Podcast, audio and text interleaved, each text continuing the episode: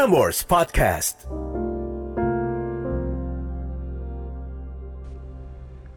Catatan akhir malam oleh Narendra Pawaka. Selasa, 15 Juni 2021. Carry on. Do not let your heart into the depths of your deepest fears. So carry on. Malam ini ada Rinai. Ujian sekolah membuatnya overthinking dan bertanya, bagaimana cara menghadapi ujian dengan tenang. Sebelum kita buka catatan dari Rinai, kaulah muda, ini sudah malam. And I bet the distance between us bisa jauh, bisa tidak jauh. Gue merekam ini di daerah Jakarta Selatan. Now I don't know where you are at the moment kalau lo lagi ada di luar Jakarta, di luar Pulau Jawa, atau di luar Indonesia. Well, hello there. Dari Jakarta Selatan. I hope you are well. Jangan sampai jarak ini memisahkan kita. Keep me updated, keep me posted about your story. Because we've been doing this one year and more di podcast Catatan Akhir Malam. Mengumpulkan catatan kaulah muda setiap malam buat kamu yang berani untuk menceritakan kisah kamu. It could be anything. It could be your love life, your studies, your problems, your hopes, dreams, wishes, insecurities, Write it all down. Dan kirim ke email narendrapawaka@gmail.com. Dan siapa tahu cerita kamu bisa menjadi episode selanjutnya di podcast catatan akhir malam. So go ahead. Sambil dengerin yang satu ini, menemani lo tertidur, ataupun ngerjain skripsi, ataupun lagi di jalan sekarang sendirian. Either it's midnight or morning, Semoga semuanya lagi dalam kondisi yang sehat dan bahagia. So let's open up sebuah catatan dari Rinai yang dikirim di awal April 2021. Sorry Rinai, baru catch up lagi sama email kamu. Tapi setidaknya today it's what matters. Dengan subjek ujian sekolah. Hai Eda, aku Rinai yang beberapa waktu lalu pernah mengirim cerita ke Eda. Sekarang aku mau menulis cerita sekaligus minta saran jadi gini ceritanya. Dua minggu yang lalu, aku mendapat pengumuman dari sekolahku. Saat aku membaca pengumuman itu, aku langsung kaget karena pengumuman itu tentang pelaksanaan ujian sekolah. Dan sekarang ujian sekolah tinggal hitungan hari. Bagiku ujian sekolah merupakan ujian yang paling sulit dibandingkan dengan ujian lainnya. Aku takut menghadapinya. Ujian ini adalah ujian terakhir ujian yang menentukan apakah akan lulus atau tidak. Setiap malam saat aku terbangun, aku merasa sangat cemas, gelisah, dan kepikiran. Aku jadi overthinking. Sekarang pertanyaannya adalah, bagaimana cara aku bisa menghadapi ujian ini dengan tenang dan tanpa adanya kesulitan? Semoga saran Eda bisa membantu. Oh iya, satu lagi. Kapan-kapan kalau ada kesempatan, Bolehkah aku main ke studio Prambors? Aku mau ketemu dengan Eda dan semua penyiar Prambors. Aku akan beritahu siapa aku, karena nama Rinai adalah nama samaran dari Rinai. Boleh, silahkan Rinai. Di Prambors silahkan main. Walaupun mungkin di bawah akan ketemu sama beberapa security yang akan mencegat dan juga memeriksa kamu sesuai dengan protokol kesehatan.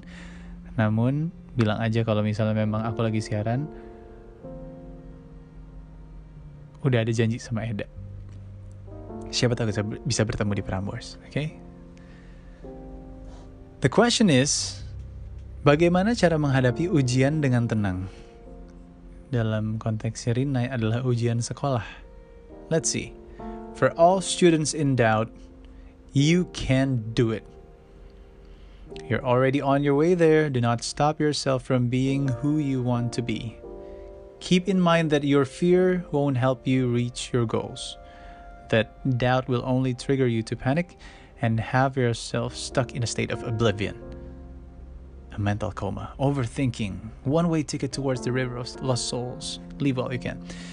So, keep in mind, kaulah muda saat lo sudah akan menghadapi ujian sekolah dan ini adalah ujian yang menentukan gue akan lulus sekolah atau tidak.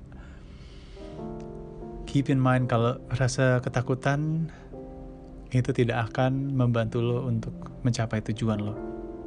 Kecemasan hanya membawa lo ke perasaan panik, tidak tenang, anxiety, nggak bisa tidur, dan overthinking.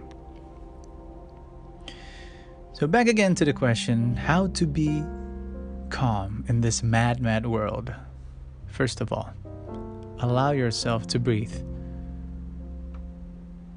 to recuperate, to believe that you can do it no matter how hard it is, how hard it would be. Remember to be human. Kayak kalau misalnya lagi olahraga gitu ya, masuk ke gym, gue kadang suka suka penasaran.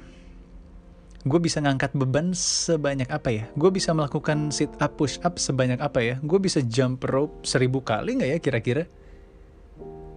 Udah overthinking duluan. Namun tujuan olahraga, misalnya kalau gue, oke okay, hari ini gue bisa harus seribu kali lompat tali, jump rope.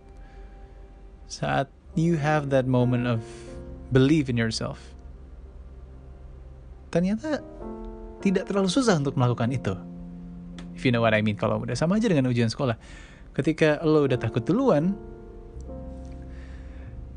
jadi nggak keluar semua kehebatan lo dalam menuliskan jawaban itu ataupun berpikir. So allow yourself to believe that you can do it no matter how hard it is.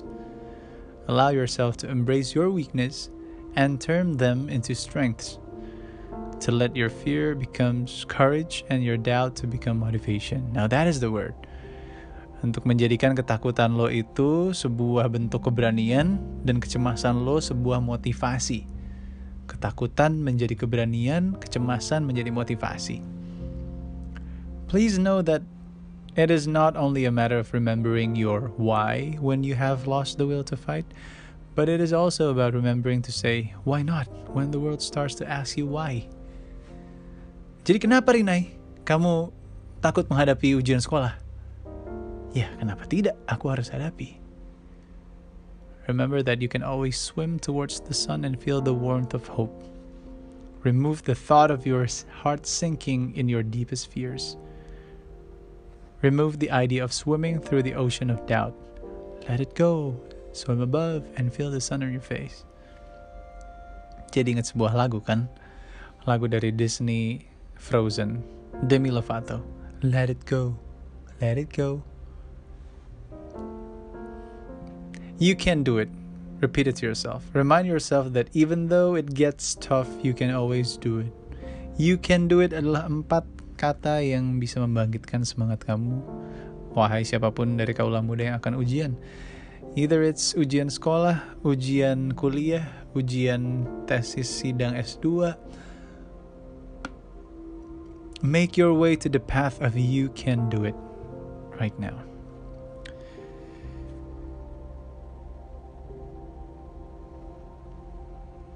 Kemarin nih waktu gue siaran radio itu lagi sempet trending di Twitter tentang orang-orang yang ngerangkum. Jadi ada nggak sih di sini yang masih ngerangkum dengan menulis di atas kertas dengan pena? Karena kebanyakan selama satu tahun kayaknya udah pada nggak nulis, udah lupa rasanya nulis seperti apa, dan ketika nulis lagi kayaknya insecure tulisan lo jelek. Karena semuanya sudah beralih ke digital. Jadi supaya tenang saat menghadapi ujian sekolah, ada baiknya juga belajar sambil merangkum. Kamu pelajari, mungkin buat yang tekniknya ngafalin, ya nggak apa-apa, hafalan, ngafalin, cermati, kemudian pahami dan lo bisa nge-revise semua itu dengan bikin rangkuman, mencatat. Ya seperti judul podcast ini, catatan akhir malam. Semua cerita kaula muda adalah rangkuman dari apa yang terjadi oleh lo di satu bulan atau hari ini atau bahkan lima tahun ke belakang. Lo baru bisa cerita. So use your time to be calm and for all students in doubt, once again, you can do it. Oke Rinai, semangat ya. See you di Prambors kalau ketemu. Last and definitely not the least, here's a Birthday saying buat kamu yang terlahir di tanggal 15 Juni. You are quick wit you are quick witted, intellectual, serious, and diligent in all you do. You enjoy reading and have considerable critical ability. You have many friends and are popular among them. Your home is dear to you and you will have a happy married life. My name is Narendra Pawaka and this is Catatan Akhir Malam. Have a good night, sleep tight, and don't let the bad bugs bite.